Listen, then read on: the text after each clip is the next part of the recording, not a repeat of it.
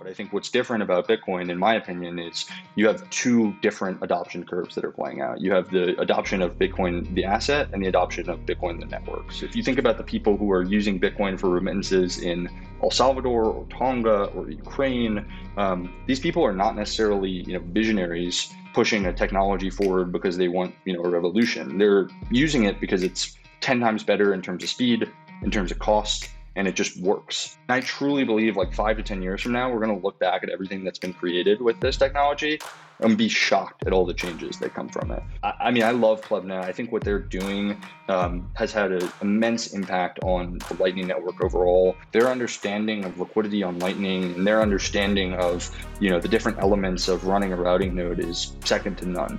One of my favorite parts of the design of Taro is, um, all of the sort of Taro asset stuff happens at the edges of the network. I think a ten X within three years is a total possibility, and I might be being, you know, a little bit conservative. Michael Levin is a product manager at Lightning Labs, a company devoted to building the tools to bring Bitcoin to billions.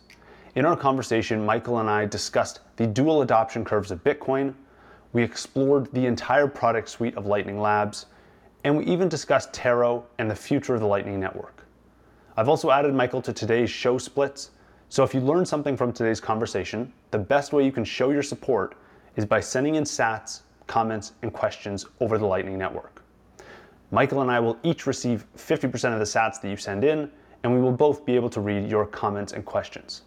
Just a special shout out, thank you to everyone who has been sending in sats the last few weeks. It's really cool to be able to share these sats fifty-fifty with all the guests that come on the show. So thank you again to all the listeners sending in sats, comments, and questions.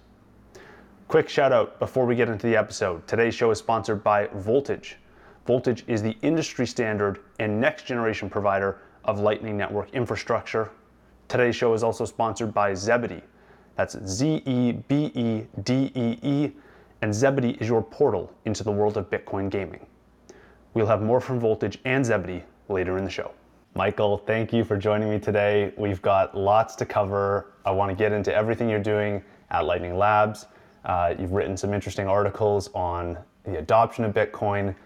Lots of questions. But before we get into any of that, why don't we start off with your background in Bitcoin and the moment you first decided that the Lightning Network was worth spending your time on?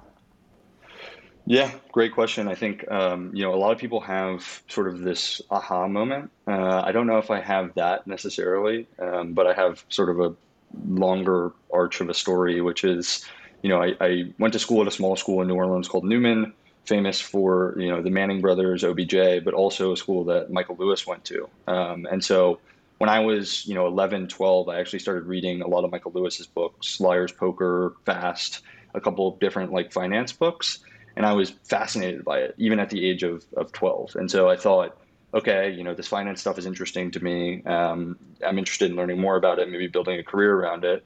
And so ended up at, at Wharton Undergraduate Business School and was taking classes um, on, on finance and, and sort of learning a little bit, but not really enjoying it, not really super passionate about it. And so um, when I like took a look at and went back to think about why was I interested in those Michael Lewis's book at such a young age, and I was rereading those books and trying to figure it out, um, I figured out that I wasn't actually interested in sort of the traditional, um, you know, financial layers, the traditional like banks and different things like that. But what I was interested in with his books was, you know, the the monetary system that allowed for all of this crazy stuff to occur, where people without expertise, without, um, you know, Uh, a lot of experience were able to make these incredible sums of money doing sometimes really weird and shady stuff. And so from that point, what I understood was that I was super interested in sort of this foundational layer of money.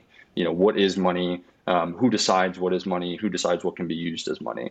And so from that point, you know, I started to dabble in Bitcoin. I had a couple side hustles in college, was using it, um, you know, there, and just was falling down the rabbit hole. I won't pretend that I grokked it initially, um, but definitely was learning more and more about it. And then, you know, around uh, twenty seventeen, twenty eighteen, when when Lightning Labs started and when, um, you know, the Lightning Network became this idea, I was super interested in that because for me, I've always been interested in, in sort of platform businesses, the idea of helping, you know, someone accomplish their goal to help you accomplish your goal. And so the idea of a of a like business that was helping developers build on Lightning, helping them reach their end users, their dream, um, and be able to help them do that was was fascinating for me. And and the layer on top of that, um, the Lightning being able to uh, create and build Bitcoin into this medium of exchange layer was was fascinating for me, just because of you know the adoption of Bitcoin and and um, the direction that it was going in. Right. So now the team at Lightning Labs has been was one of the first contributors to the Lightning the Lightning Network protocol, and um, you know now today is is one of the most um, well-known teams in the space. So in a way, you guys are kind of like you've been at the center of of Lightning adoption for so long. Um, and I, I know you wrote a piece a little while ago about um, Bitcoin adoption more broadly, and you you split it up into two different, uh, you characterize Bitcoin as an asset and as a network. Can you talk to me a bit about the adoption that you're seeing so far in Bitcoin as an asset versus Bitcoin as a network, and what those two, what the differences between those two are? Yeah, absolutely. Um, I'm glad you asked about this, because this is like a common misconception I see when I talk to people about Bitcoin, or, or people who are just coming into the space, um, don't really grasp, right? I think you have this idea of an adoption curve for any technology, right? Um, and, you know, people grasp that and understand that. But I think what's different about Bitcoin, in my opinion, is you have two different adoption curves that are playing out. You have the adoption of Bitcoin, the asset, and the adoption of Bitcoin, the network. So starting with Bitcoin, the asset, I think this refers to kind of the store of value components of Bitcoin, right? It's an investment in the underlying thesis that, you know, Bitcoin will become a global store of value similar to gold. There's a variety of factors that, you know, uh, make that an extraordinary potential global store of value, like its durability, scarcity, you know, verifiability. Um, some would argue it hasn't had the history yet um, to, to reach that point. But I think that, you know, when people think about Bitcoin, the asset, it's an investment in the belief that it will ultimately become a global store of value. And I think we've seen a lot of reports recently about, uh, you know, Bitcoin ownership and usage. And, and I think NYDIG re- recently released a report where they said, you know, over forty-six million Americans own Bitcoin today. And that's more than twenty-two percent of adults over uh, eighteen in the U S. So, you know, I think we're seeing a lot of adoption of, of Bitcoin, the asset. And I think it's a little bit further along than the adoption of, of Bitcoin, the network. And I think Bitcoin, the network, refers more to the medium of exchange component of Bitcoin, right? So I, I think of Lightning Network, you know, as part of this, but it's the part that enables an internet native money or currency, um, and the factors that make it a incredible potential like medium of exchange or currency are um, slightly different from the factors that make it a compelling store of value. I think they play off of each other to a certain extent, um, but Bitcoin, the network, enables this global, permissionless, programmable money for anyone connected to the internet to use. Um, and so I think it relies partially on the adoption of, of Bitcoin, the asset, but the two technologies and adoption curves are slightly different. And I think when we're looking at the adoption of Bitcoin, the network, Um, you know, metrics around this can be difficult because it's hard to tell why people own what. But um, some of what Arcane uh, released recently in their uh, research report on Lightning was super interesting, which showed payment volume up four hundred ten percent year over year. The number of users with access to Lightning has skyrocketed to like eighty million users, I think, um, who have access to Lightning now. So we're, I think we're seeing adoption of both of these things. It's just at slightly different stages. Right. Why do you think the stages are different right now? Is it is it just because Bitcoin has had a longer uh, operating history as an asset than the Lightning Network has been around? Or is it because the the value of, you know, having a store of value is a more important need today in a world of, you know, fiat inflation versus th- than maybe, you know, you know, being able to uh, save save money on processing a payment? Is it is it something to do with the use case, or is it just because the network has been around for only, you know, four four years or so on Lightning versus like thirteen years with Bitcoin? Yeah, I mean, I think it's a good question. I, I think that there, you know, there is the Bitcoin network layer that's been around uh, for since Bitcoin, the asset, right? And Lightning Network is, you know, a layer on top of that. But I think, you know, one theory that has always drawn me and has made sense to me is what um, Vijay put forward in the bullish case for Bitcoin, which is just this sort of historical view of how money gets adopted, right? If you look at gold, it serves first as sort of this collectible then eventually, you know, moves into the store of value, then medium of exchange, then unit of account. And I think what's interesting about that idea is, you know, for gold, when it was going through this hundreds of years ago, um, you know, the available communication network and, and sort of um, available ability to spread info was extraordinarily limited, right? So when gold went through this, it was going through it in these homogenous groups of, of people, right? So it was like, you know, you can imagine a family or a tribe or whatever that adopted gold first as a collectible and then slowly but surely started to realize, okay, this could be a store of value. This could be, um, you know, a medium of exchange, right? Um, but the transition to those phases was limited by the spread of information and just the like homo- homogeneous nature of these like groups, right? So they were um, using it for the same thing. Whereas with Bitcoin, what's happening is, you know, store of value, the network is all being introduced at the same time. And I think with the, you know, available information networks, communication networks that we have now with the internet,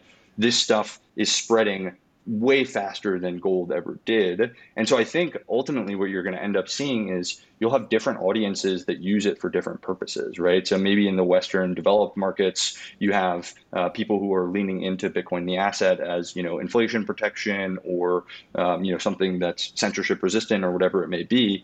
But in emerging markets or the global South, you may have people who are actually using Bitcoin more because of the uh, network component of it, because, you know, fiat rails or, or banking rails didn't serve their needs. Um, and so they're kind of hopping those in the same way that maybe they hop the P C straight to mobile, and they're using the Bitcoin network to actually deliver the needs that they have around, you know, payments and different things like that. Um, so I think, you know, that's the interesting component of this Uh, movement from store of value to medium of exchange to unit of account um, is the, the fact that um, this information can spread so quickly and different audiences can use it for different purposes.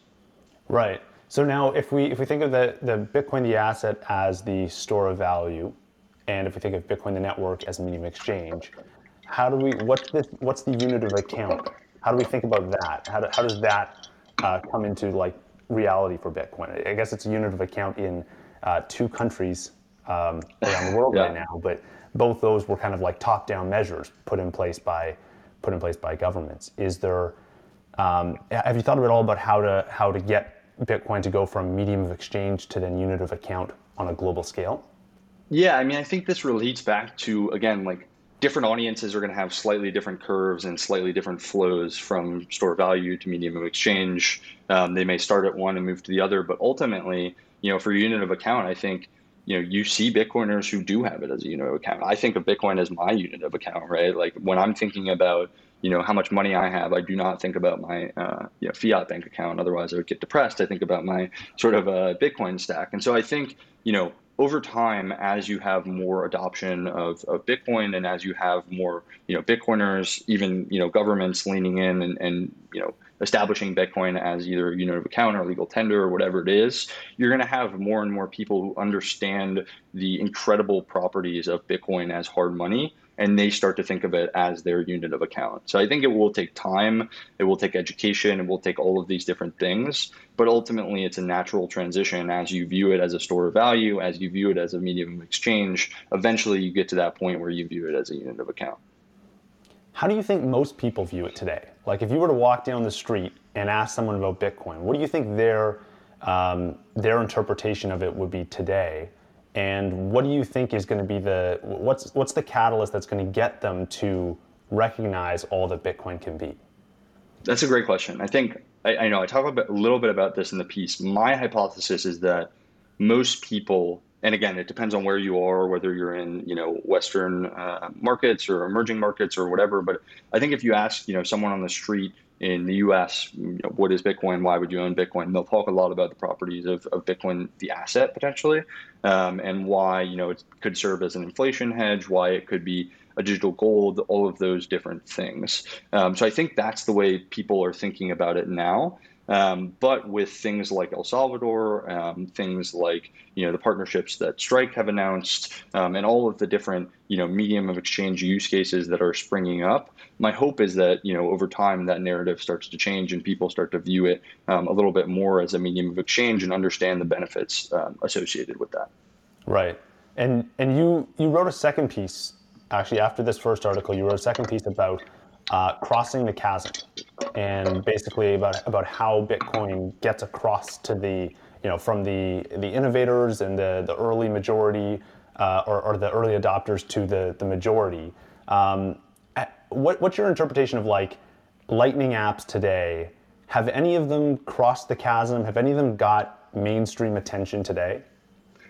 Really good question. I want to take a step back and just like talk a little bit about what that chasm is. Um, so you have this idea of the like the diffusion of innovation theory, where basically um, technologies are adopted by um, five groups. You have the innovators, the early adopters, the early majority, the late majority, and the laggards. And that's how, you know, all technology has been adopted: smartphone, you know, printers, whatever it is, right? And so what Geoffrey Moore introduced with his book Crossing the Chasm in, in the mid nineties is this idea that between the early adopters and the early majority exists a chasm um, where if a product can't cross it, it can kind of wither away in the doldrums of, of a niche market and never really reach full mainstream adoption. And so the chasm exists because there are these major psychological and social differences between early adopters and the early majority. Early adopters are visionaries um, who are basically, you know, searching for revolutionary change. Um, they see a problem with the status quo and they want to adopt technologies to fix that. Whereas the early majority are just pragmatists. They're looking for use cases that meet their day-to-day needs. Um, they're looking for things that help them solve problems that they encounter, and they just need it to work, right? They just need it to work for whatever use case they have. They want incremental, re- reliable solutions. And so back to the question of, you know, have any Lightning apps or use cases cross the chasm? When I think about that, I think about, you know, what's the early majority user? Um, wh- who are the pragmatists that are using Lightning right now? And I think in my mind, remittances is either there or very close. If you think about the people who are using Bitcoin for remittances in El Salvador or Tonga or Ukraine, um, these people are not necessarily, you know, visionaries pushing a technology forward because they want, you know, a revolution. They're using it because it's ten times better in terms of speed, in terms of cost, and it just works. Um, and so I think remittances is the one that either has crossed the chasm or is is close. And I think there are a bunch of other use cases that I'm, you know, excited about that have the ability to do so. And we'll just have to kind of wait and see and see what experiences are built out and, um, you know, how, how adoption occurs. What else are you most excited about? What other what are the other interesting kind of use cases you're seeing that maybe aren't quite at the point of crossing the chasm, but you think that over the next, you know, three, five, ten years are, are going to be really powerful? Uh, great question. I, I, I'm really excited about, um, you know, what people like you are doing, right? Like, I think what you're doing with your podcast and the value for value system that you're building around, you know, streaming sats and different things like that has immense potential. I, you know, maybe I'm an idealist or, or whatever, but I think that's the way internet businesses should work. And it's clearly something that, you know, when they were designing the internet protocol, um, they were thinking about, because you have this H T T P four oh two payment required sort of uh, response status code, which basically is reserved for future use. Um, and this was a status code that was created to enable digital cash or micropayment systems, um, which would basically indicate that the requested content um, is not available until like the client makes a payment. So it allows for the ability to do, you know, micropayments and value for value um, on, on the internet for articles, videos, whatever it may be. And I think that that model just makes more sense. Like if you, if you think about it, if something is free, you're probably the product to a certain extent. And so with an ad-based model, Uh, products are incentivized to get worse over time. Like you look at YouTube or Google today versus five years ago, the number of ad placements and video ads is totally ridiculous. Um, and it's because you need to generate more revenue, you need to show growth, all that different stuff. What value for now, value enables, if it's done correctly and people build it right, which it seems like is happening with, you know, Fountain or, or other different tools, people can, you know, stream sats, but they can also give you a boost at a specific time. So you know, okay, that was valuable. I can do more of that. And so I think value for value as a business model and the use cases around that are super exciting. Um, and I, I think it's the way that, you know, internet businesses should work. I'm excited about the potential there um, for, you know, other other use cases to cross the chasm. Yeah, I think it's a really cool idea that, yeah, you know, there's, Uh, there's nothing hidden going on. It's it's a direct payment from a listener or a consumer to a producer, and you can see, and, and then you know you can split payments. Like we're going to do a split here on this show, and you're going to get a split of all the of all the sats that people send in, and everyone will be able to see that any sats, if one sat goes through, you know we're both going to get fifty percent. If one hundred sats, one thousand sats, whatever it is, everyone can see the exact split. Um, so it kind of like it it makes it obvious what the incentives are, and it makes it clear um, that this is how the business operates, and that you know money is required for for businesses. And, and, and I'm sure it's, it's fun for you. Like you, I yeah. mean, when you get like a stream sat notification, I'm sure that has you know a little hit of endorphin, which is like really interesting and cool to think about. You're getting those sats streamed from around the world. You know, you don't know when people are accessing it, where they're accessing it, but Um, they're you know paying you for the value that you're providing, which is incredible. Exactly, and that's given me a different perspective on the importance of earning Bitcoin versus buying it, because I think that that might be a separating factor that that separates Bitcoin from other crypto assets, is that basically every other crypto asset you you acquire it or you participate in that network by buying on an exchange. And that's that, and, and you, you buy it with whatever money you have, and if you don't have any money, well, too bad, you're you're out of luck. And so it's kind of like you're, in a sense, it's like replicating the wealth distribution of fiat money, uh, because only the people with money get to participate. Right. But when it's earning Bitcoin, like I think this is gonna be a really powerful idea, because it it, it opens up access to people who don't necessarily have money, but have can contribute value, can contribute their time and their effort in, in a, a bunch of other tasks. I imagine we're just scraping the surface of what those tasks could look like, but it gives people an outlet to participate without having to have money, if that makes sense. So like, I, totally. I just think there's a lot to... What, what's your perspective on like the importance of earning? I think there's I think there's a lot there. Yeah, I mean, I think there's like two things I think about there. One that you just talked about, which I think is incredibly important, which is this idea of, you know, even if people don't have the money to buy Bitcoin, or even if they do, you know, have some money to buy Bitcoin, there is, you know, uh, a huge overhead of educating them about why they may want to do so, right? Um, and and getting you know that message out there, convincing them to convert you know their hard-earned whatever currency into uh, Bitcoin. There's there's education that has to go into that. Whereas if you think about the possibility of earning Bitcoin, specifically around earning in ways that weren't possible for before, um, then I think things get really exciting. I think you talked about this a little bit with Lynn Alden.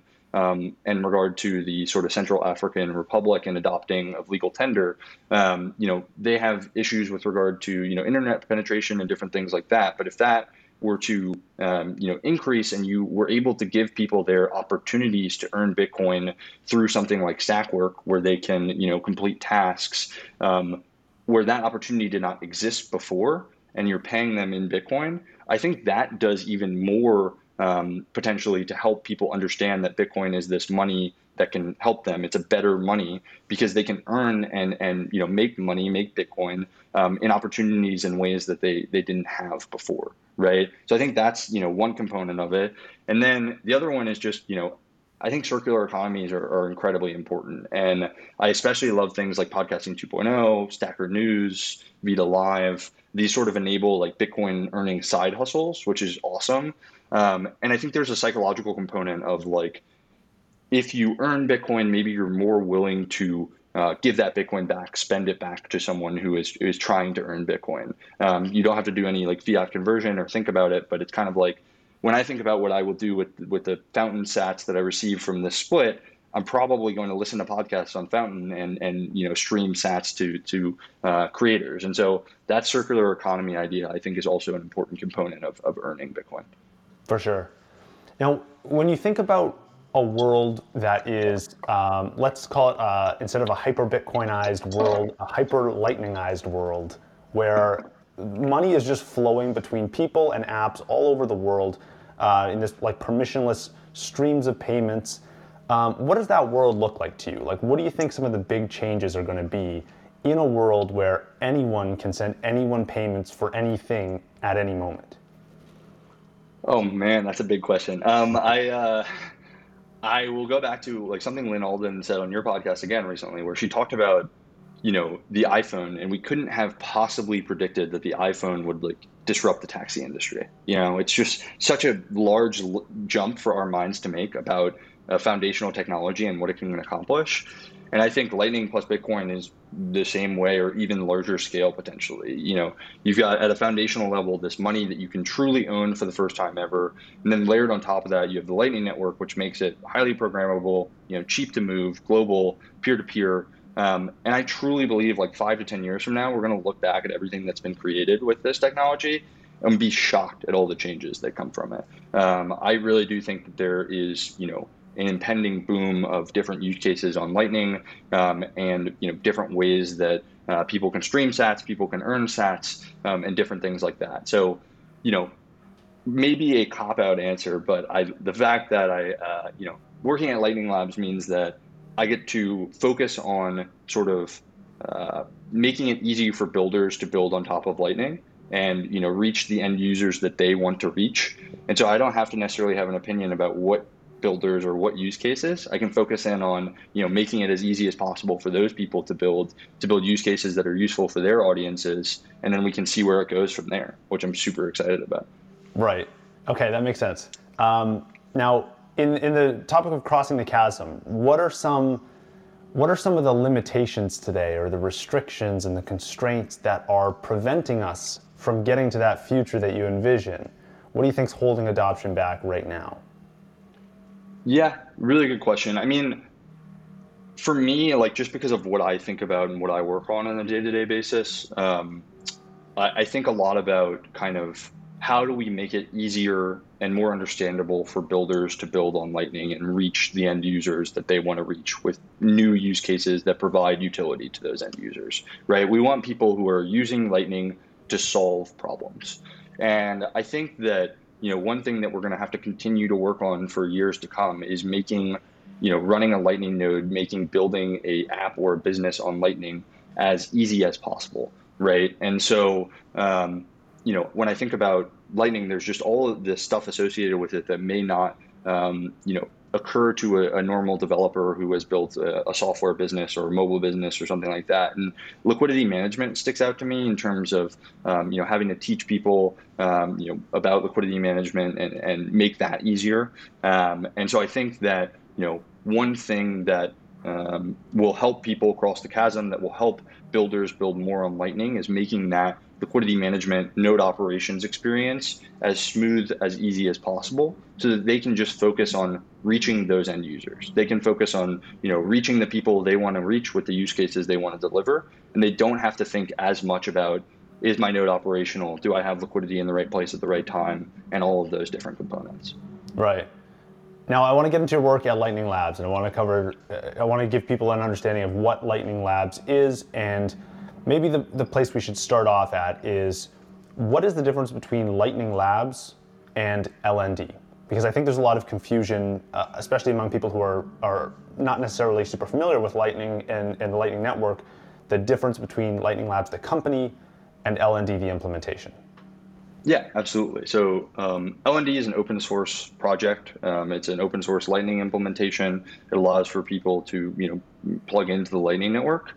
Um, and Lightning Labs as a company, um, you know, maintains and coordinates contr- contributions and releases for L N D, but also works on other products and services to help make building on Lightning easier. Um, so L N D is, you know, one thing that we play a role in, but it's ultimately an open source project, um, and something that, you know, there are external contributors to, um, and the like. I think, um, you know, as you look at the open source world over the past thirty years or whatever, there are many different models for how to build and maintain a truly open source project. And especially in the last ten years, it's kind of been a renaissance for open source with, you know, um, different things that, ha- that have come about, different business models around building on open source. And so I think, you know, um, we have other products and services that we um, use um, and that we build.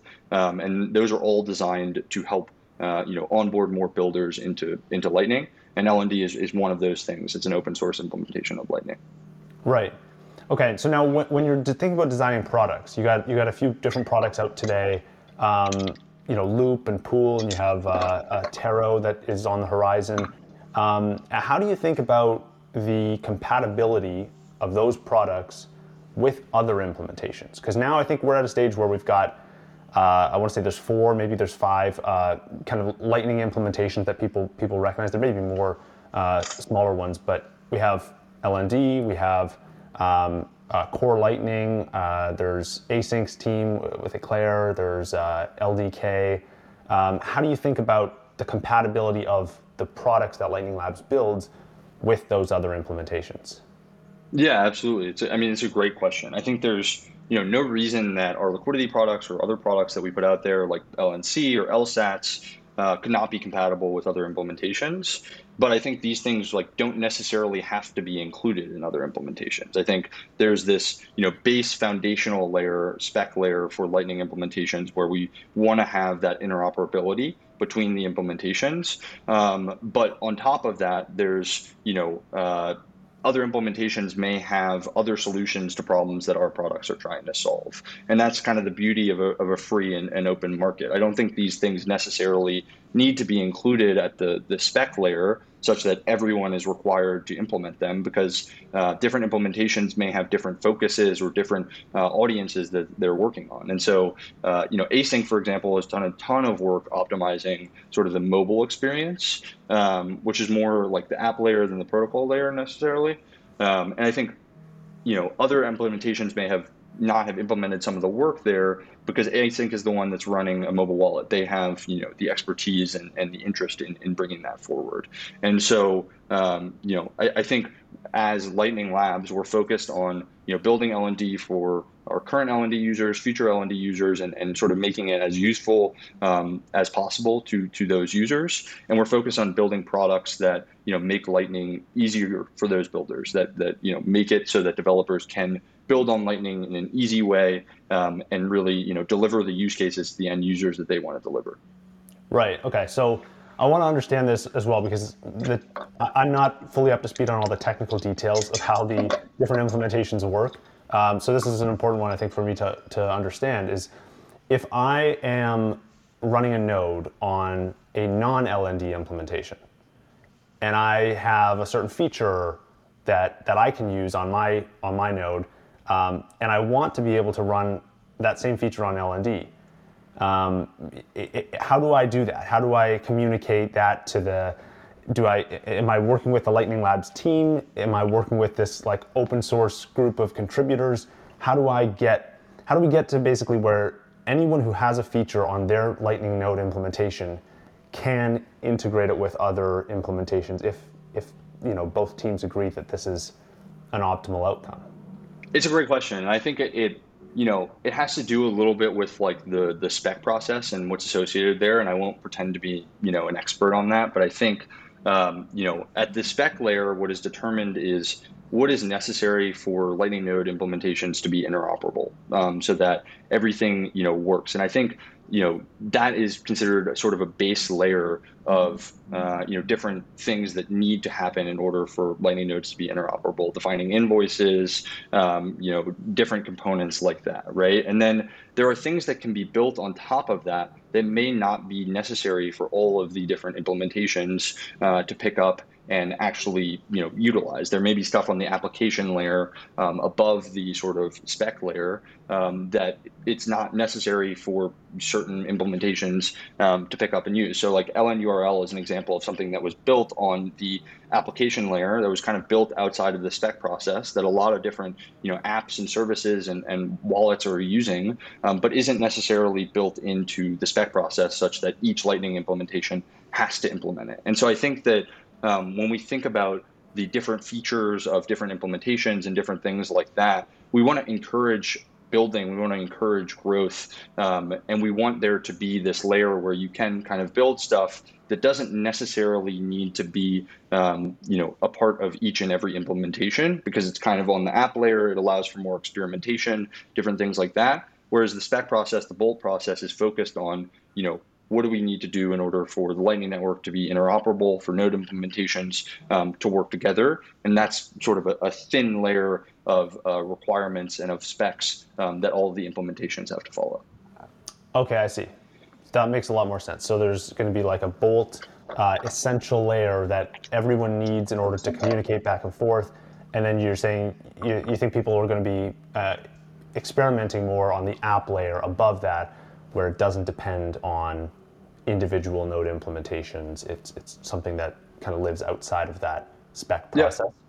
And there's a process that um, recently got started called Lips, um, which allows for like app developers to put a, a you know a standard together, um, or like a, a proposal together for a standard that lives on you know the app layer, um, outside of, of the bolt process, so to speak. So this it encourages people to build and experiment and you know do different things on top of that spec implementation layer without having to go through the full process of um, you know putting something through uh, the spec, because you want all implementations to use it because it should be part of sort of interoperability standards and, and that different stuff.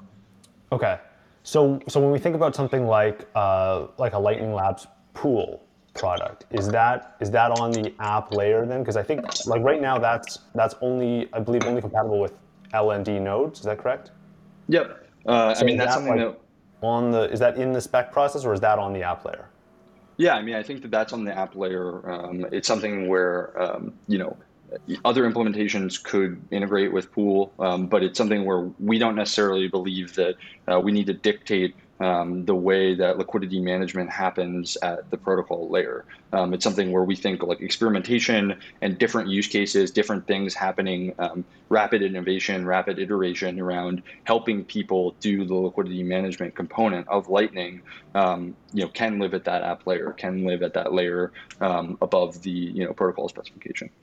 Okay, um, so so let's get into, let's just do a full uh, rundown of the products that Lightning Labs is working on right now.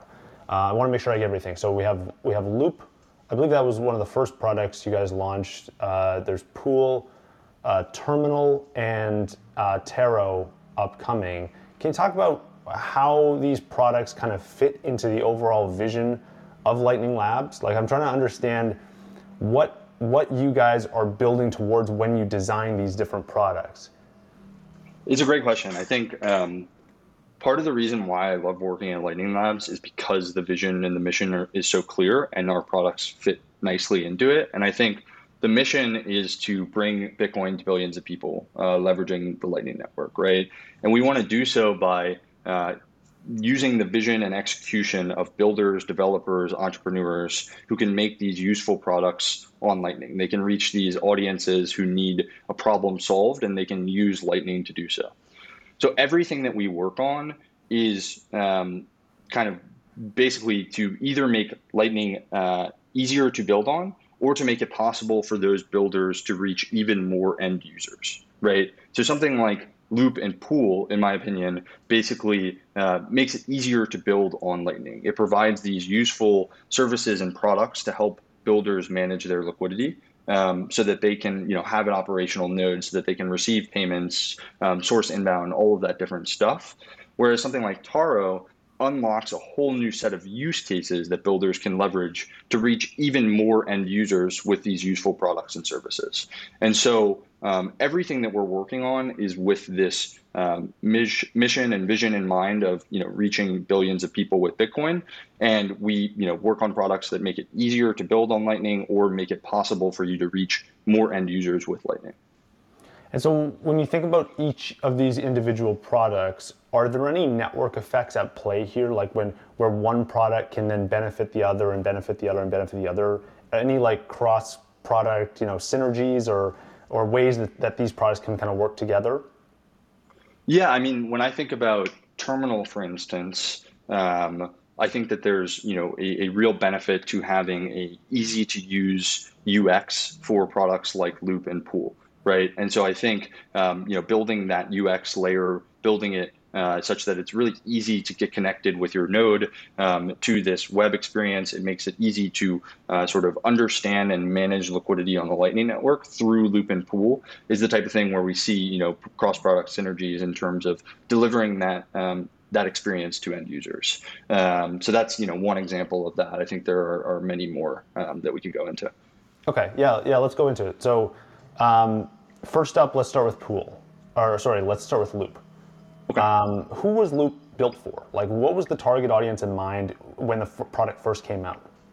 Yeah, absolutely. So let's start, you know, what, what Loop is. Loop is a service that makes it easier to send and receive funds on Lightning.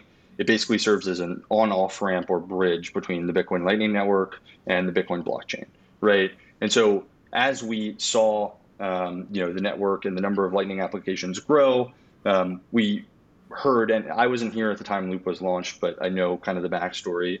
Um, we heard uh, from users that there was a lot of interest in a solution to help them manage liquidity and help them move funds between on-chain and, and off-chain, right? And so Lightning channels are like tubes of money or abacuses, right? You, you, uh, the more you send, uh, you know, the more you can receive and, and different things like that. And I think as the money moves around, um, there are challenges associated with that. Liquidity needs to be in the right place at the right time in order for you to either receive or send payments, right? And so I think, you know, who Lightning is built for is these merchants, these merchants and these businesses that are building on top of Lightning. Let's, let's take an example um, to kind of walk through it. So if I'm a merchant and I'm selling T-shirts on the Lightning Network, right, I open up some channels, but I only have outbound liquidity at that point.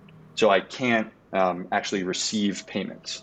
So I can use Loop to loop out uh, some of that outbound liquidity, which gives me inbound liquidity and moves funds to my on-chain wallet. Um, and it creates that inbound liquidity for my business so that I can then receive payments. Um, let's say my business is doing really, really well. I'm receiving a lot of payments. I sell a bunch of T-shirts, but then I run out of inbound liquidity, right? I have to, I can no longer receive payments via Lightning because uh, I'm out of that inbound liquidity. And I may not even know about this if I'm not, you know, uh, looking at my node, managing my node actively.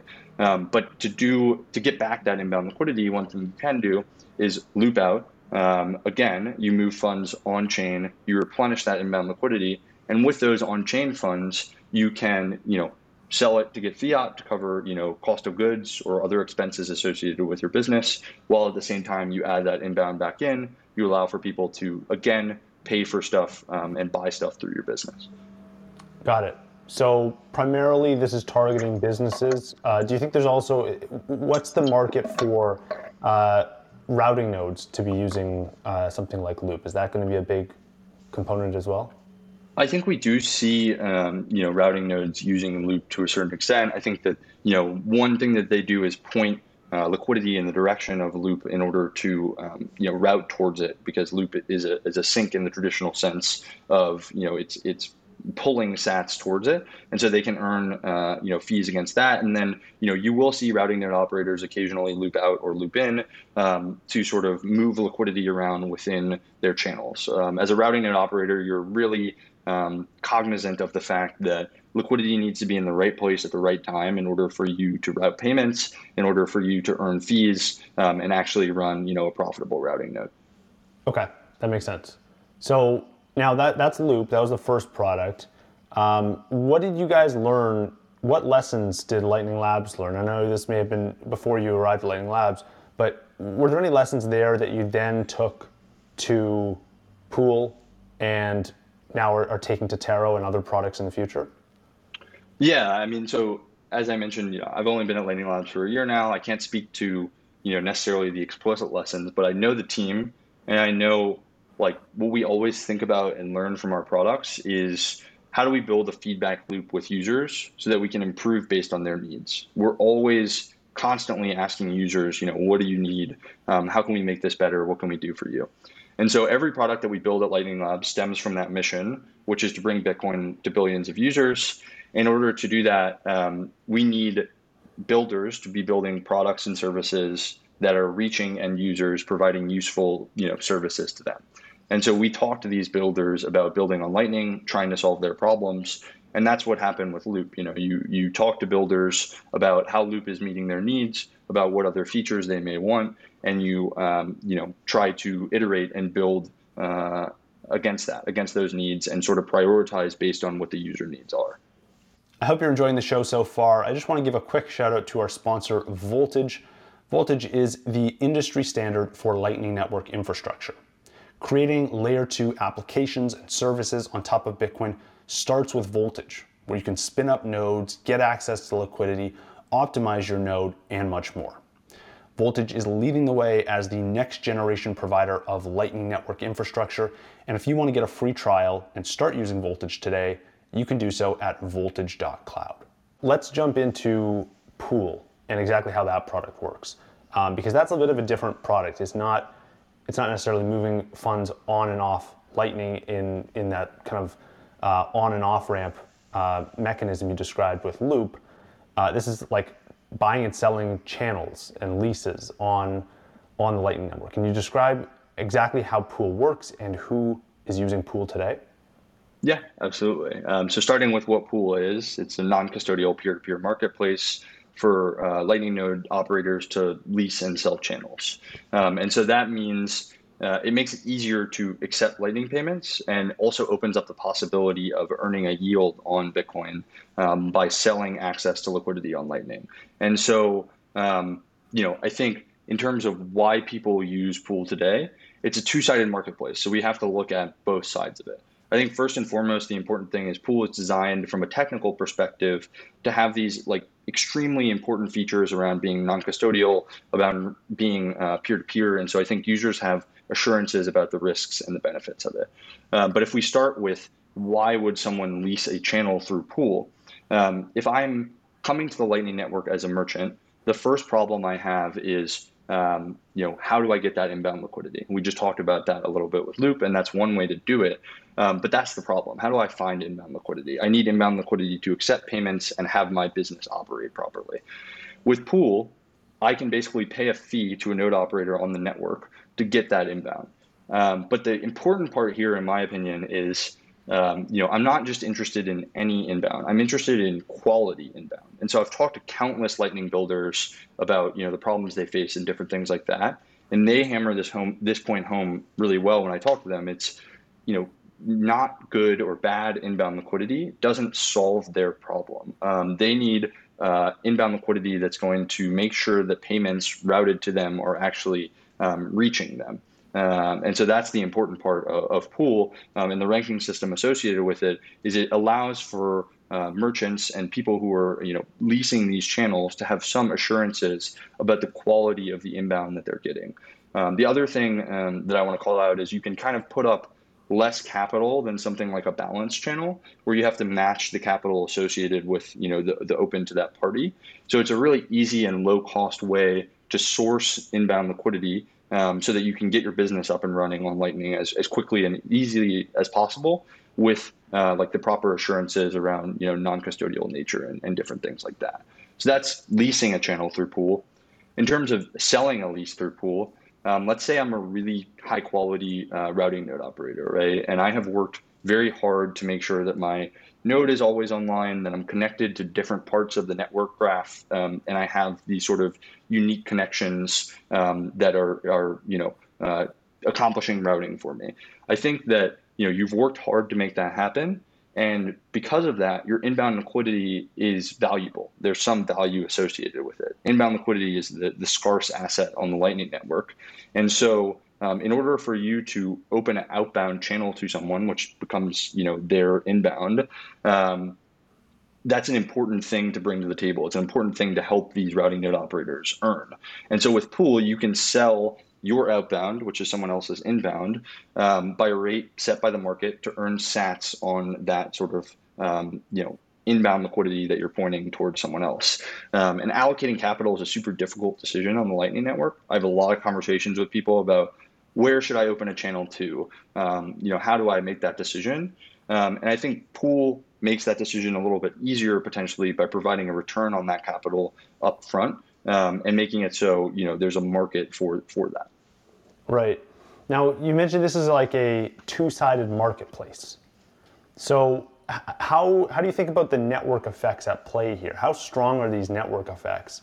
And you know, it brings me back to a point that I, I made, wanted to make earlier was like, if L N D is the only implementation that you can use uh, for accessing the, the Pool marketplace, is that an issue that, you know, here's this network with, with strong network effects forming, um, a two-sided marketplace, and it's only accessible through L N D. Is that an issue at all? Um. you know, I think it's something where uh, other implementation have other tools associated with them um, around liquidity management. And I think, you know, in the future, um, you know, there's no reason that other implementations couldn't plug into Pool um, if it was something of interest to them. And so I think, you know, any two-sided marketplace, which a lot of this liquidity management stuff is going to be, is going to have some network effects. Um, and I think when you think about, you know, why it makes sense to have a liquidity marketplace um, that has network effects, it's really beneficial for end users. If you have, you know, something where um, you're you're submitting offers or submitting bids and you're not getting a match, Um, or you're not able to, you know, lease or sell that Lightning liquidity, that's not a very good experience, and it makes it difficult for people to onboard into Lightning. And ultimately, again, the goal is to make it as easy as possible to build on Lightning. Um, and so, you know, the network effects associated with Pool ultimately will make a better end user experience for people. Um, you know, the, the more offers, the more liquidity, um, the, the more likely we have a smooth user experience around getting onboarded into Lightning or earning sats for your work as a routing node operator. And again, I think there are other solutions that exist out there, um, you know, that, that can play in this space as well. Yeah, that makes sense. It, it does seem that there's going to be really strong network effects forming, and there have been in the last decade across the crypto, you know, broader crypto industry, where we've seen centralized exchanges that amass a ton of liquidity all of a sudden become like the hubs for everyone to plug into. We've seen the same in decentralized exchanges on other chains, like, like you look at something like a Uniswap, and it's like quickly become this behemoth because it just had that liquidity from day one. Um, and it kind of it built on this this network effect, continued to grow over time. Um, now, and I, I think you, you do see like other solutions sprouting up to solve this the same problem. Again, I want to emphasize that like Magma is something that Amboss just released. Yes. L N Plus um, is something that exists out there where people can, you know, do a similar thing with regard to uh, sourcing that inbound, opening ba- balance channels, et cetera. Um, so there there are, you know, a, a good number of players in the market here. Yeah. Now, do you know? Off by hand, I, what what's the number of like Bitcoin that have, have been, um, you know, the, the the volume in terms of how much liquidity has been leased on Pool today? Do you? I, I've seen it I don't know the number off the top of my head. I think it's it's somewhere. I'm not sure exactly. I don't know the number off the top of my head. Okay, I've seen a few different dashboards with different numbers, but um, that's interesting. Okay. Uh, yeah, I recognize there are there are definitely a few other players in, in the space. Like uh, I've seen the Magma launch uh, recently. Um, how do you think this plays out? Do you think it'll eventually converge on one uh, one product? Because there's also liquidity ads for uh, Core Lightning. Yeah. So there's there's I guess four main products that I've seen um, to date for offering kind of buying and selling liquidity. Uh, do you think it all converges to one over time? Or it's a winner take most? It's an interesting question. Um, I'm not sure. I think there are different sort of trade-offs and different considerations with each of these products with regard to how they work and with regard to like, you know, different use cases that they're meeting. So for L N Plus, you know, you're opening balance channels, um, which is slightly different than, you know, what you're doing on Pool.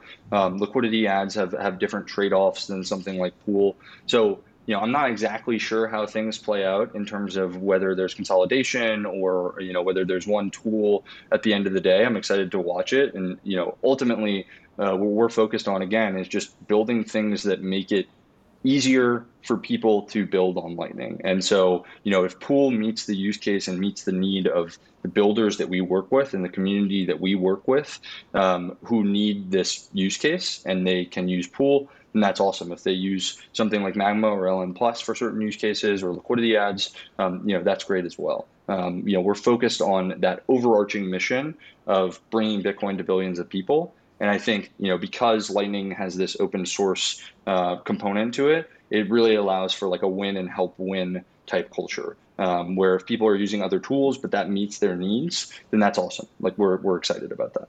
Right. Now, um, one thing I noticed, I don't think I can do this on Pool today, is if if you're not one of the kind of like relatively highly ranked nodes, I don't believe I can sell liquidity on Pool today. Is that still true? So you actually can, um, even as a non-ranked node, you can sell liquidity on Pool today. Um, but let's talk a little bit about, so you can sell the liquidity, but ultimately for bidders, we default to uh, only, uh, you know, fulfilling bids uh, for tier one nodes, which are like these ranked nodes, right? So you can go in and change the settings as a bidder to um, be able to accept from a tier zero or tier one node, um, which is unranked versus ranked. Um, but we default to matching people to these ranked nodes. And let's talk a little bit about like the why behind that. I think sure. there are questions about that. Um, so we go back to that merchant who's trying to onboard into the Lightning Network, right? And we've talked to these builders. And again, the, the point that they make is not, I need inbound liquidity. It's I need quality inbound liquidity. I need to ensure that the inbound liquidity that's pointed in my direction is able to route payments to me so that if people are paying me for things, it's not failing and I don't have visibility into that. Um, that's a really, really bad user experience. And so we ultimately want to help people source this really quality inbound from high quality routing nodes so they have some assurances that when they, you know, purchase this lease, that it's going to be able to, you know, deliver their needs and, and route uh, payments towards them. If we didn't have the ranking system, then what would happen is you could have nodes who, you know, may not be quality at all, may not have much routing activity that are in this pool. And you have people who are, you know, buying um, or leasing channels from them. They get that channel lease open towards them, and it doesn't actually fulfill their need because it's, you know, not high quality inbound. They can't actually route payments through it, or it fails at a higher rate than, you know, quality inbound would. And so pool, um, and the reason for like the ranking within pool is it's helping people source quality inbound, um, and we use that that ranking system to filter for high quality inbound. Okay. That makes sense. So a smaller number maybe of nodes can, uh, well, if everyone can access it, that's fine. But I guess you're defaulting to having a smaller number of people um, that are able to sell this liquidity because you know they are they're kind of quality um, nodes and they can they can provide the service that the merchant on the other end may expect. Right, and I think that, you know, it's in our interest. Like, it's not necessarily that we want a smaller number of people. We want to ensure that, Um, you know, there are high quality nodes that people are leasing from, right? And so part of what Terminal does in that product that we, you know, launched in Q four of last year is it makes it um, easier and, and simpler for people to build out a quality routing node. Um, it gives channel recommendations, it gives health checks, it sort of helps you along your journey as you build out your routing node, because ultimately we want as many high quality routing nodes on the network as possible, because um, that helps the network be able to, um, you know, meet the needs of all of the different businesses that are built on top of it. Um, and so, you know, we expect, you know, the number of ranked nodes to grow uh, over time as we have more high quality routing nodes on the network. How do you think about whether or not we're at a place where we have enough high quality routing nodes? Like what, what's that determining factor? Is it, is it a number? Is it a certain threshold? Is it a percentage of all routing nodes? How do you determine what a healthy amount of quality routing nodes on a network is? I, I think that's a fascinating question, um, and one that, you know, we may not necessarily have an answer to, but um, the way I think about it is, you know, um, a lot about, you know, reliability of payments on the network and, and how payments are working on the network. If, you know, um, you have people who are, you know, plugging into the Lightning Network, who are opening channels and who are able to, you know, send payments on a consistent basis, um, not have, you know, failures and different things like that, then you probably have, um, you know, a number of high quality routing nodes that are meeting the needs of the network. Um, as those needs grow, as more businesses come on to uh, the Lightning Network and there's more sort of liquidity needs, more payments being routed across the network, I think we will need, you know, growth of of quality nodes, we'll need growth of capital, um, and all of that different stuff. Um, and so I don't think there's like a magic bullet or a silver bullet or whatever the expression is for the right number of routing nodes. I think it's based on, um, you know, the utility of the network and what businesses and what apps, what products are built on top, and the needs that those uh, products and services have, and making sure that the network is reliable in terms of, of meeting those needs. So we've seen communities of routing node operators grow organically in the last few years, one notable one being Plebnet. Um, what role do you think Plebnet, maybe you can describe exactly how Plebnet works and what it is for listeners who aren't familiar, but what role do you think Plebnet will play on the network over time? Yeah, it's a great question. Um, so Plebnet is this community of folks. I think May, earlier in May was their sort of one year anniversary from when they started. And it's this community of, of node runners um, who are kind of doing it as a hobby, but are also building this educational resource and community. It's grown from, you know, I think it was eight to ten people at the start to now there's over six thousand people in their Telegram group. Um, and it's remarkable to watch. I've had the pleasure of, you know, kind of being a fly on the wall in a lot of their discussions and um, just working with them as we are building products and different things like that. And I love the fact that the community is just coming together and educating so many people on how to build a routing node. And I, I think at one point, you know, eight of the top ten terminal web um, nodes were, were Plebnet nodes, which is just crazy when you think about it. These sort of hobbyists who've come onto the network and have been able to uh, understand it extraordinarily well, teach a lot of people about it, and just continue, you know, growing and building um, into this group of really, really strong node operators. Um, so, I, I mean, I love Plebnet. I think what they're doing um, has had an immense impact on the Lightning Network overall um, and the ability to have these these quality routing nodes. In terms of the future, I think, you know, there's a lot of people who look at it and may dismiss it and say, oh, you know, as we grow, these hobbyists won't won't have a place. I, I don't necessarily believe that. I think that the knowledge that these people, um, that the Plebnet have built up is immense. Like when you talk to somebody who, you know, is running a, a node and has learned through Plebnet, their understanding of liquidity on Lightning and their understanding of, you know, the different elements of running a routing node is second to none. Um, and so I, I think that Uh, you know, this expertise that they've cultivated and, and the people who are, you know, learning all of this stuff have a role to play in the Lightning Network for a long time to come, whether it's, you know, running nodes for larger businesses, whether it's continuing to run their own nodes as part of the, you know, core routing network infrastructure. Um, you know, I'm, I'm really excited to see where they go from here.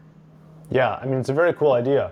I do, I do wonder as well, you know, if If the network grows in, in capacity, if ten x is in capacity, one hundred x is in capacity, um, does the need for capital then become a constraint on hobbyists? Like, if I've only got, you know, half a Bitcoin to my name, am I am I able to play a key role as a router on the network um, if the network capacity is one hundred thousand Bitcoin?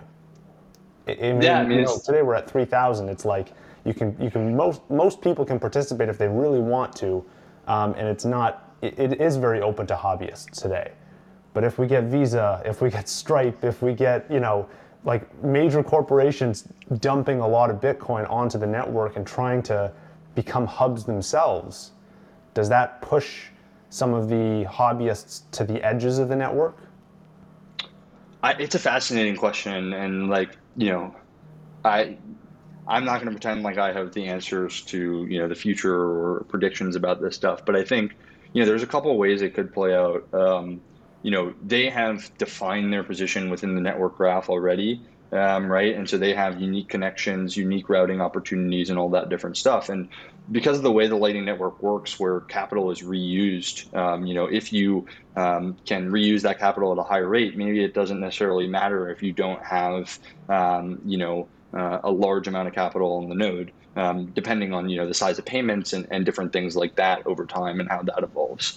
Another thing that could play out is, you know, when these legacy businesses or whoever comes onto the Lightning Network and wants to run a node, I can't imagine a better, you know, group or better person, uh, better talent pool to pull from than the Plebnet folks in terms of understanding how to run a node, um, you know, what best practices are, et cetera, et cetera. So, you know, even if uh, there's this future state where hobbyists maybe get pushed out because, you know, they don't have um, a lot of capital and they can't process the number of payments that, you know, bigger uh, companies could, I think that, you know, they can play a role in educating and being a part of that and being talent that's associated with running those nodes because of the expertise that they've built up.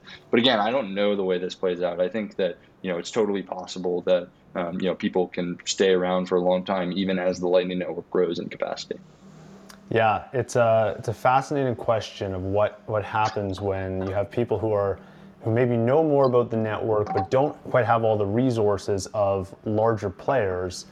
Um, and I, I wonder, you know, there was a possibility that was raised on a previous episode of what if it's possible for, uh, you know, someone with a lot of money to deploy their capital and kind of back a node operator who is in Plebnet, who does have a really, really good understanding of how the network works and how to route efficiently. Um, is that a realistic scenario where you could have both come true, where, where a lot of capital does come onto the network on the one hand, and on the other hand, you have a lot of the Plebnet folks who really understand the network still can play a key role because they are the ones who put that capital to work through their own node? Is that a possibility?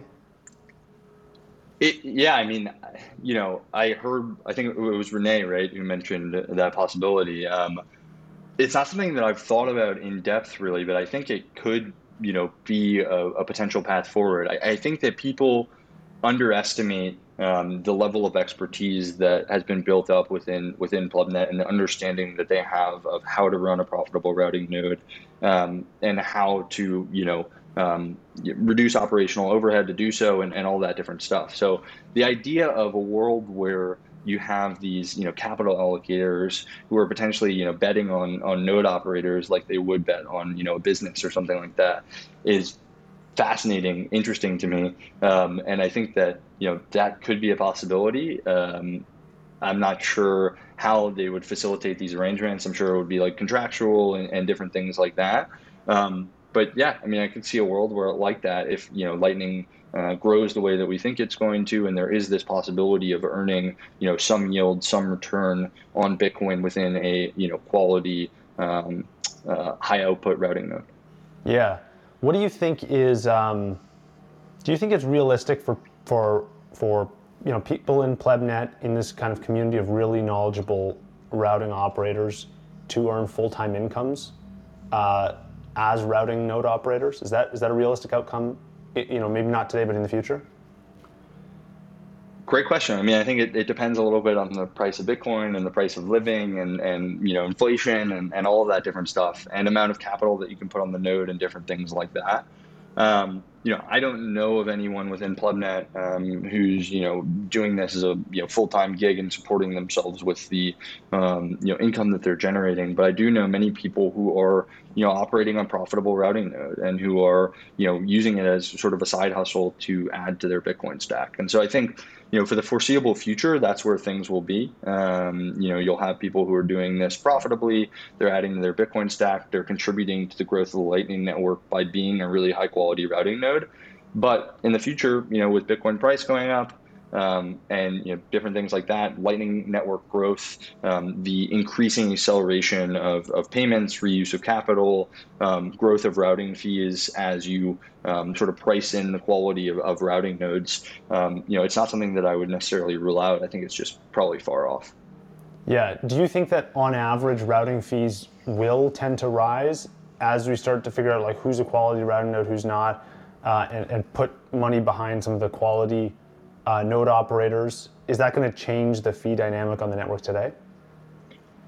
Yeah, I mean, I think that as, you know, more capital comes onto the network, as there's more uh, usage around Lightning and as reliability becomes more and more important, you're going to have different models for optimizing for that reliability. And I think that part of fees is is pricing the, you know, quality of your inbound or outbound. And so um, I do think that, you know, uh, fees will potentially rise over time.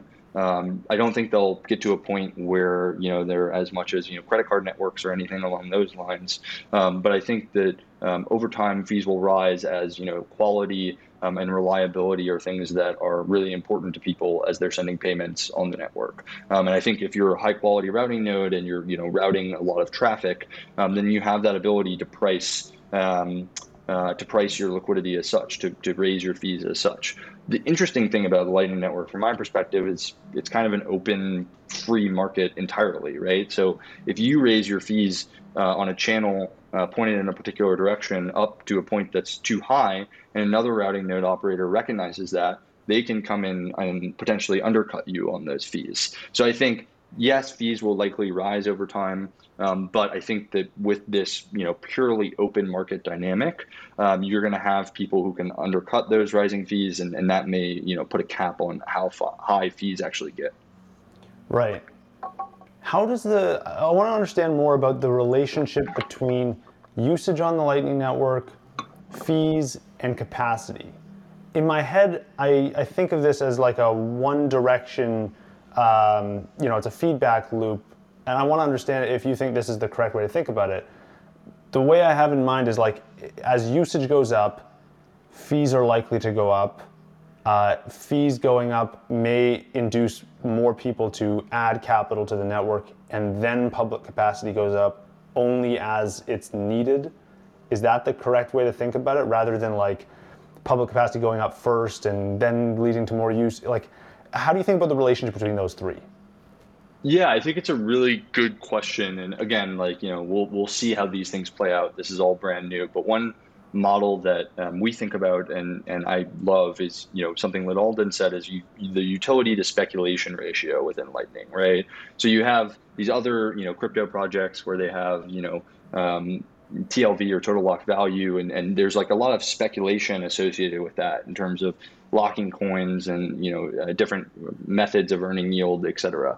I think on Lightning, what we're seeing is, you know, the utility to speculation ratio is high, in that, you know, you need um, utility in order to actually um, earn the yield that you're you're looking for, right? So to your point about this cycle, I do think that usage is what drives the allocation of capital on the network. The more usage you have, then the more that capital that exists on the network is being used and reused and um, you know, routed over and over again. And I think that does allow for um, you know, income to go up for for a, a node operator, which means that they're, you know, earning a larger yield on their stack of Bitcoin that's allocated to Lightning, which then attracts these capital allocators um, who can, you know, allocate more capital, who can bring more capital to the network in order to, you know, earn those yields. Um, and then the cycle kind of repeats theoretically. If you add more capital, then you need more utility um, in order to use that capital efficiently. And so I think that's why you kind of see this beautiful, slow and steady growth of the Lightning Network as we have more use cases, as we have more apps, products and services built on top of it, then, you know, the capital comes with that, but not before. Um, and I think that's, you know, something to be happy about and to cheer about, is that um, utility to speculation ratio, um, you know, being more focused on the utility side of things. Right. So in a way, you know, because the, the, the capacity of the network is a very public metric, that's one thing that many people can see, and, and you know, people kind of anchor to that as thinking that, oh, that is the one North Star metric for Lightning. And they, they look at that and they say, well, you know, if that number's not going up, then Lightning's not going up. And it's probably not, that's it, that's a gross oversimplification, but it's it's good to hear that, you know, you think that if that number has gone up, it's because the market has demanded that number to go up, and it's because there's not enough capital available for all the usage that is happening. And we, we're actually asking, please bring more Bitcoin on, you're gonna earn a higher yield. Is that the idea? Yeah, absolutely. And I think, Um, you know, one thing to point out there, I would be remiss not to call out, is, you know, that's public channel capacity. There is, yes. There are private channels on Lightning, and so we don't have as much visibility into the growth there. Um, and so, um, you know, that's the best metric that we have to see that that capacity. And I think um, another thing I would call out is a piece that you wrote, I believe, about, you know, estimating um, the number of payments and the amount of liquidity moving on Lightning. Would encourage your listeners to read that, because um, I think it goes into this idea of, you know, public network capacity is one super easy thing that people can look at to see, um, you know, what's the growth of the Lightning Network. But you really need to dive in deeper in order to understand what's actually going on with regard to, you know, amount of payments and different things like that. If you're running a routing node, you can see the volume grow, you can see, you know, your income grow. Um, and I think that's why reports like, you know, what Arcane put out um, with the help of OpenNode that show, you know, four hundred ten percent increase in payments year over year is fascinating, because from a network capacity perspective, we might not be seeing that much growth, or from a channels perspective, we might not be seeing that much growth. But from a, you know, payments perspective um, and amount of, you know, volume through the network, we, we can see that. Um, mm-hmm. And so, uh, you know, it's really interesting to to think about Lightning Network growth and the different components that go into it. I think we're still at the early stages of figuring out, you know, what exactly are the metrics that make sense and all that different stuff. Is there a metric, or are there sets of metrics that you guys like to use at Lightning Labs to figure out how how Lightning adoption is going? Like, what are your guys' preferred North Star metrics? Um, great question. I think we we think about a few different things. Um, you know, we obviously um, have people who are running routing nodes, and so we you know, look at um, growth of payments there occasionally. I think we look at um, you know the number of quality routing nodes on the network, Voss score you know enabled nodes on the network, and and the growth there. Um, And, you know, we also look at, you know, volume on pool and loop as a proxy for potentially, you know, increasing volume on, on the Lightning Network. So there are, are a few different metrics that we look at to kind of put a finger in the air and, and see what's happening with the Lightning Network. I'll, those are in addition to what we look at from a public network perspective, um, which everyone has access to with regard to capacity and, you know, number of channels and, and all that different stuff. Right. Okay. I want to get into uh, Taro now. I want to understand more about this project and exactly how it works, because you guys put out a blog post about it. I believe it was announced right before the Bitcoin conference. Um, for those who aren't familiar, can we start with a, just a, a high-level definition of what Taro is and, and maybe its relationship to Taproot? Yeah, absolutely. So Taro is an open protocol that's sort of made possible by Taproot. Taproot is a recent upgrade to, to Bitcoin that sort of enables greater contracting capabilities along with sort of privacy and efficiency benefits, right? And so Taro is a Taproot-powered uh, protocol for issuing assets on uh, the Bitcoin blockchain that can then be transferred over uh, the Lightning Network for the benefits of sort of instant, uh, high-volume, low-fee uh, transactions. And so Taro enables Bitcoin to serve as this sort of protocol of value. Um, it allows app developers to integrate um, assets alongside Bitcoin in apps both on-chain and over Lightning. And this expands the reach of the Lightning Network um, as a whole. It brings more users uh, to the network, who then drive more volume and liquidity in Bitcoin um, and allow people to, um, you know, have more routing fees if you're sort of a routing node on the network. Um, and so more network volume means uh, more routing fees, and, and they get that sort of benefit of a multi-asset network um, without needing to actually support any assets. And we can talk about sort of the, the design of Taro and why we're super excited about, um, you know, the way that it's designed from a Lightning Network perspective. Yeah, okay. The first I want to get into the the topic of assets, because I think the word asset is is a very broad term that it, it means a lot of different things to different people. You know, asset, a new asset on Bitcoin could be a stable coin, it could be a fiat currency, it could be an N F T, right? It could be a totally it could be a totally different crypto asset. Is there any particular kinds of assets you guys are you guys had in mind here? Is it is it is it trying to be as flexible as possible to enable any asset?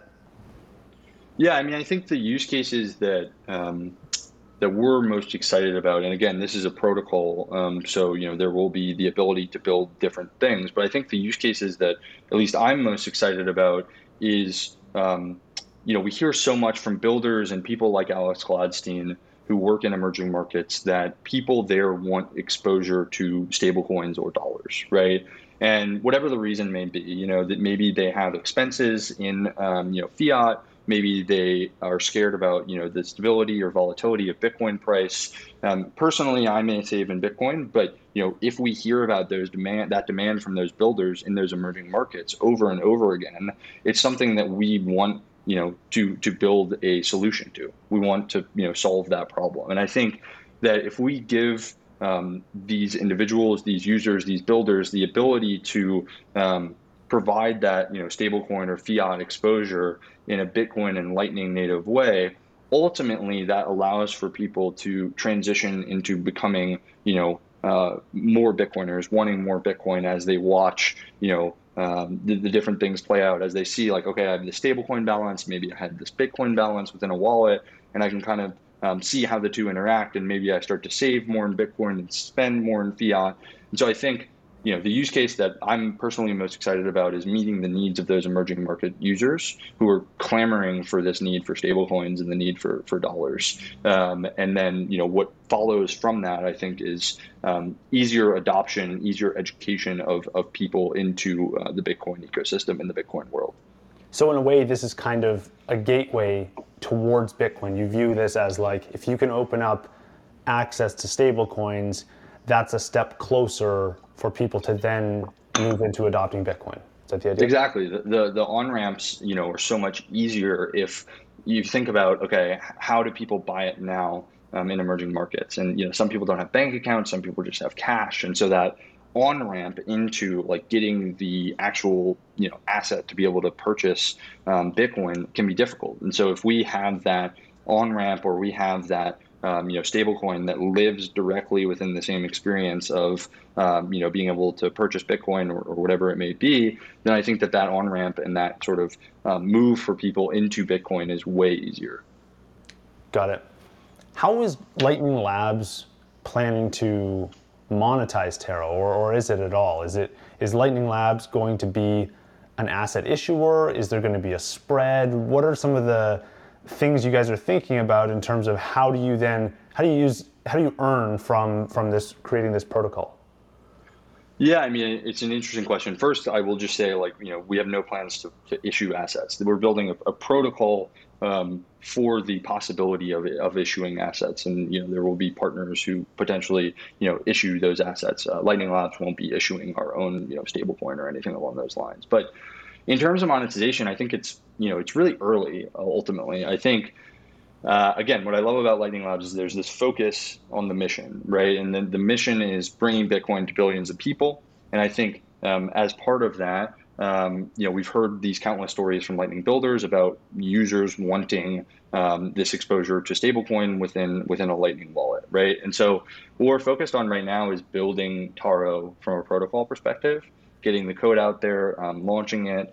Um, you know, we, we went through the spec process specifically so the community could provide feedback um, and give us, you know, some more direction about where to go. And so we're focused on, um, you know, delivering that that protocol. I think, you know, ultimately our belief is that with Taro assets um, on Lightning, we'll see, uh, you know, pretty Uh, large growth of, of routing activity. We'll see, you know, additional routing activity on the network. And so that means, you know, more routing fees for routing node operators, but it also probably means more usage of stuff like Loop and Pool to, you know, make sure that liquidity is in the right place at the right time. Um, and so, you know, as we think about, quote unquote, the monetization of Taro, um, you know, there's the possibility there that that increased routing traffic Um, you know, drives more revenue to Loop and Pool. And then there's, you know, some some integrations with Loop and Pool that we could pursue in the future. But right now we're super focused on um, just delivering the, the Taro code and the protocol itself. Right. And so if, if in a in a world where Taro is implemented, and let's say, let's say just for listeners, for simplicity's sake, there's one new asset, and that new asset is going to be uh, Lightning U S dollars, stablecoin, right? Yeah. In that circumstance, um, how does having that additional asset on the Lightning Network affect routing node operators? What changes will they see as a result of this added asset? I'm really glad you asked about this. Uh, I think one of my favorite parts of the design of Taro is um, all of the sort of Taro asset stuff happens at the edges of the network. So the core um, of the network, which obviously runs on, on Bitcoin liquidity, can basically remain entirely the same, while the edges of the network deal with the Taro assets. So in this way, the existing Bitcoin liquidity on the network um, can be leveraged to route Taro assets. There isn't the need to spin up an entirely new and separate network and have to bootstrap that. And so Elizabeth coined this phrase or, or meme um, that Taro plus Lightning will enable for us to basically Bitcoinize the dollar, which I think is brilliant. It's, we bring the dollar onto these Bitcoin and Lightning rails, right? And that allows for, you know, again, the edges handle the Taro assets. The core of the routing network doesn't necessarily have to. And this means that Taro can have a faster time to market and, and be useful um, earlier. Um, and it means that those routing networks at the core are likely to see, you know, a lot of increased volume because of the interest in um, having, you know, Lightning U S D and the interest in moving that around. But they don't necessarily have to do anything different. They don't have to support uh, Taro assets or anything like that. The routing bump just comes to them um, as a part of the, you know, core Lightning network. So if you're on one end of the network and I'm on the other, and you're trying to send me ten dollars of Lightning U S D, what? How does that work? Then is the Lightning U S D on your side routed through the network as Bitcoin and then just flipped at the, the final stage to Lightning U S D? Is that the idea? Exactly. So it's the, you know, first hop and the last hop that actually have to uh, deal with the sort of conversion to a, a Lightning U S D. Um, but the the hops in the middle don't actually have to know about the existence of it. They're just routing Bitcoin um, like they would for any other payment. Now, could that work in reverse? If if demand for Lightning U S D is so great and everyone starts using it for that purpose, could the opposite happen where uh, people begin sending Bitcoin through the network and it's being routed through Lightning U S D uh, nodes? Is that is that a possibility?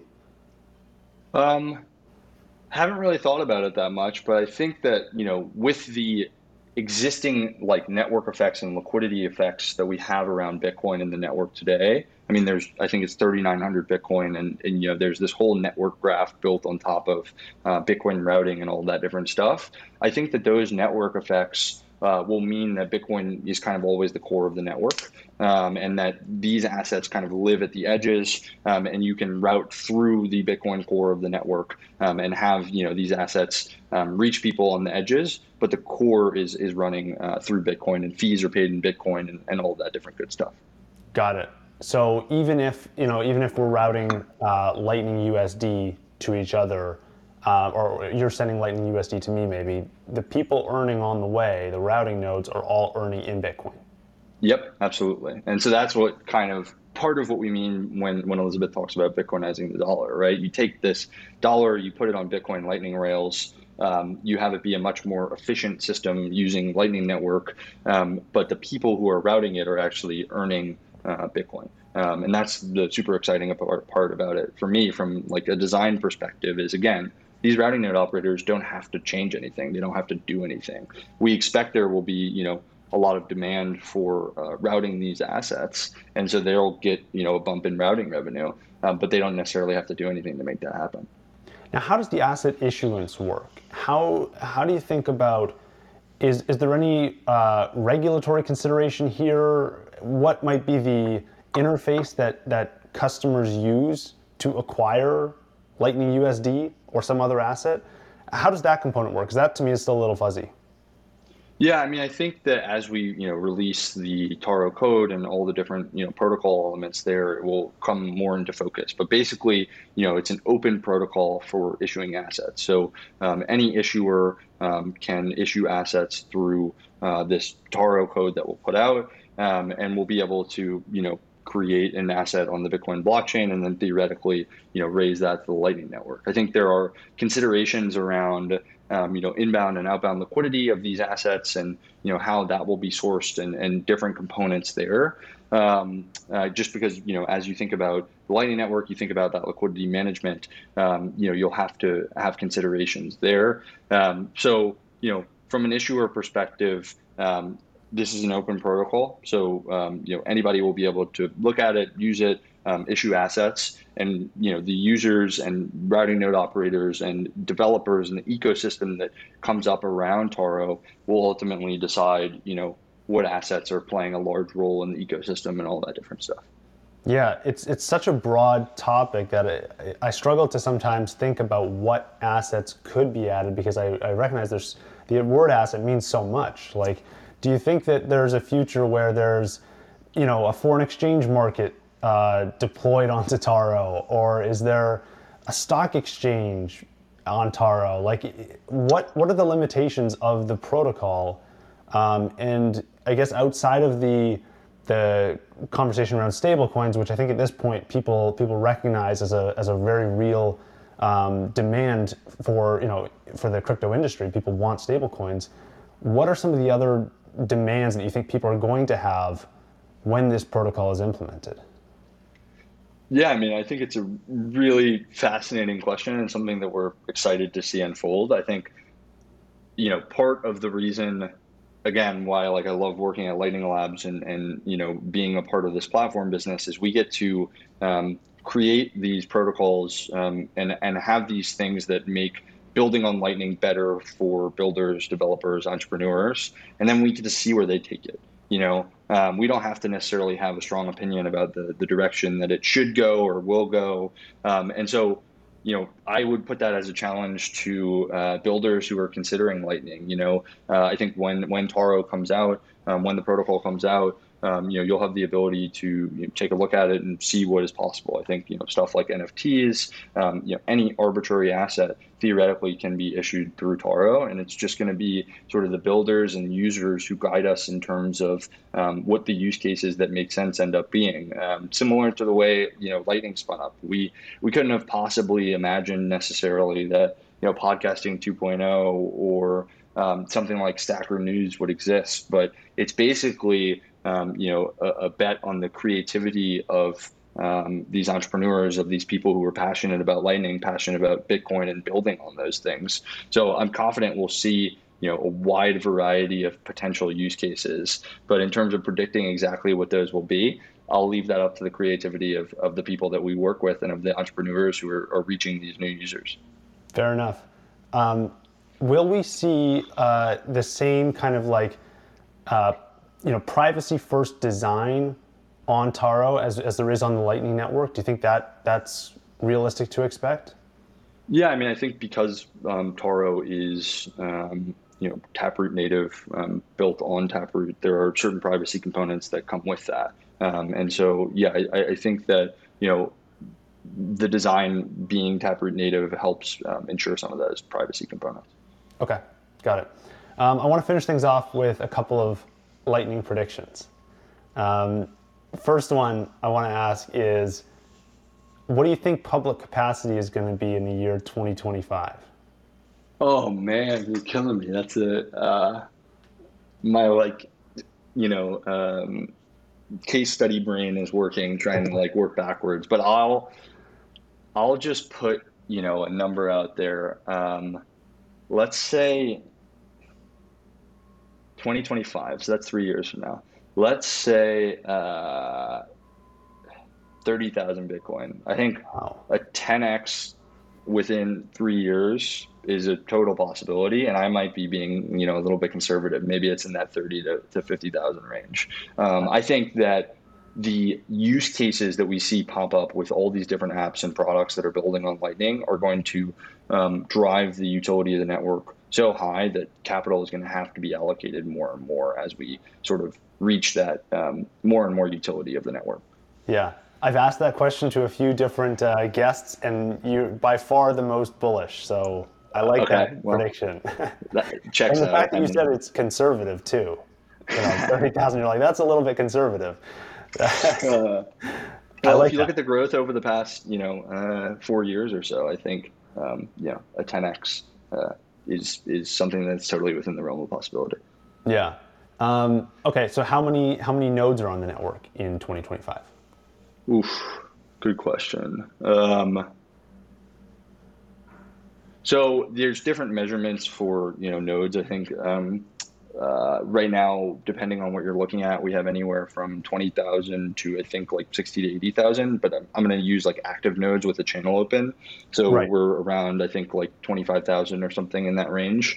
Um, let's go for a nice even one hundred thousand nodes on the network. Um, you know, if we three x number of capital, um, you know, maybe we, we, you know, go up even more in terms of the number of nodes uh, on the network. Um, well, ten x so, the number of capital there.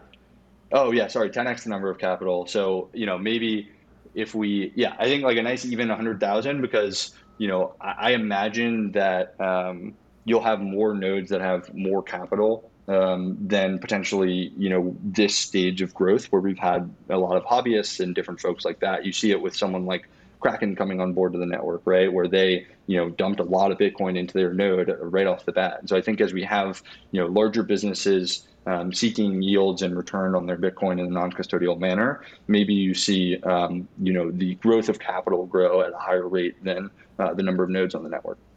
Right. How many um, how many exchanges have not integrated Lightning by the year twenty twenty-five?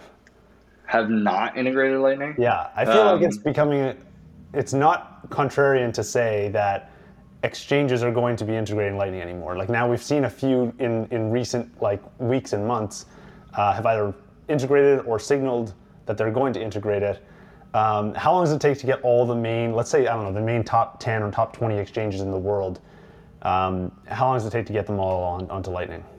This is a good question. I uh, I don't want to get our, our director of B D, Ryan, in too much trouble here, but I will say that um, by the year twenty twenty-five, um, you know, a vast majority of exchanges will have Lightning. I think that once you see these exchanges that are adding Lightning and sort of the benefits that it provides from a potential arbitrage perspective for, for traders, right? Um, and being able to move money between exchanges instantly and therefore like top off margin positions or, um, you know, um, you know, arbitrage price differences and different things like that. As you have more exchange come on board, I think it's going to be an advantage for them, and you'll have other exchanges who kind of FOMO in because they don't want to be the last person to integrate Lightning, um, because that would put them at a, at a disadvantage with regard to the benefits of it. Right. Now, what is, final question, what is the uh, dollar value of assets listed on Taro in the year twenty twenty-five?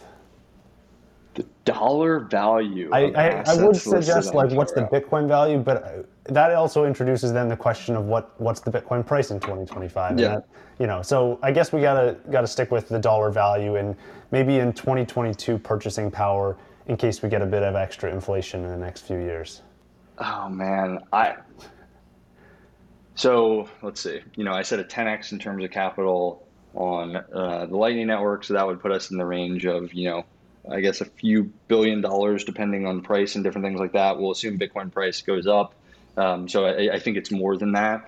Um, you know, I, my hope is that um, I, I think it will be in the range of, you know, uh, hundreds of millions or billions of dollars um, of Taro assets on Lightning.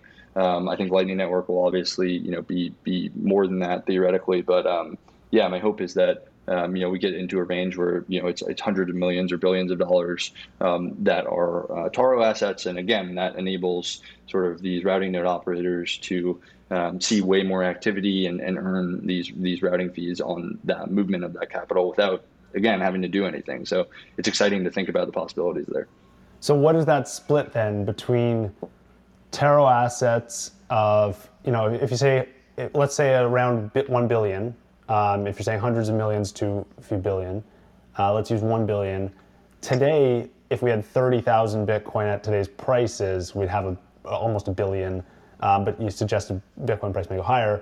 Um, like what, what does that split look like in twenty twenty-five? Is it, are we gonna have always more Bitcoin on the Lightning Network than we will have Taro assets on the Taro protocol? Or I, is it, is there a potential for uh, like, how do those two relate to each other? I mean, I think that, you know, because Bitcoin is at the core of the network in terms of routing, you're always going to need a certain, uh, you know, number of Bitcoin to fulfill the, the needs with regard to routing assets on the edges of the network. Kind of like you will always need a certain number of Bitcoin to fulfill the needs of, you know, the apps and services on the edges of the network with regard to, you know, their routing activity.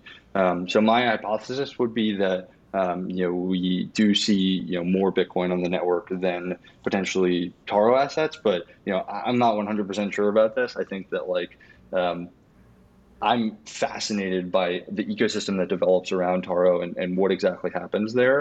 Um, and so it's possible that there are, you know, way more Taro assets, and it's using the Bitcoin liquidity, um, and, you know, it's kind of reusing that capital in such a way that there doesn't need to be, you know, more Bitcoin than there are Taro assets.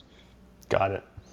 Awesome. Well, thank you so much for taking the time today. This was really, I enjoyed going into all these different topics. Uh, I learned a lot. I'm sure listeners did too. Uh, where can listeners go if they want to learn more about you, the work you're doing, and if they want to contribute, if they want to help out and, and build the Lightning ecosystem, where can they go? Yeah, absolutely. Um, so if you want to learn more about me, you can find me uh, at Michael Levin uh, on Twitter. Um, and then in terms of Uh, you know, the Lightning Network, you can go to lightning dot engineering. Um, and then if you want to connect your node to Terminal and sort of play around with the different functionality there, would encourage you to go to terminal dot lightning dot engineering and connect your node. In terms of contributing, um, you know, we have the L N D repo on GitHub.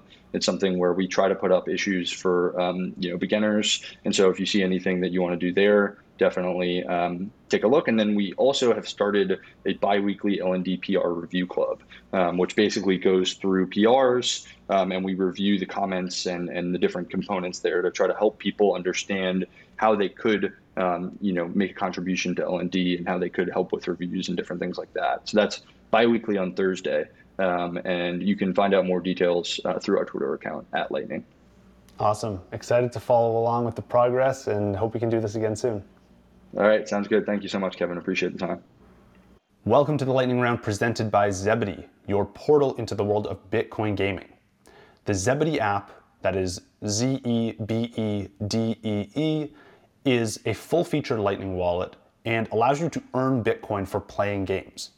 Now, I thought it'd be fun to spice things up a bit.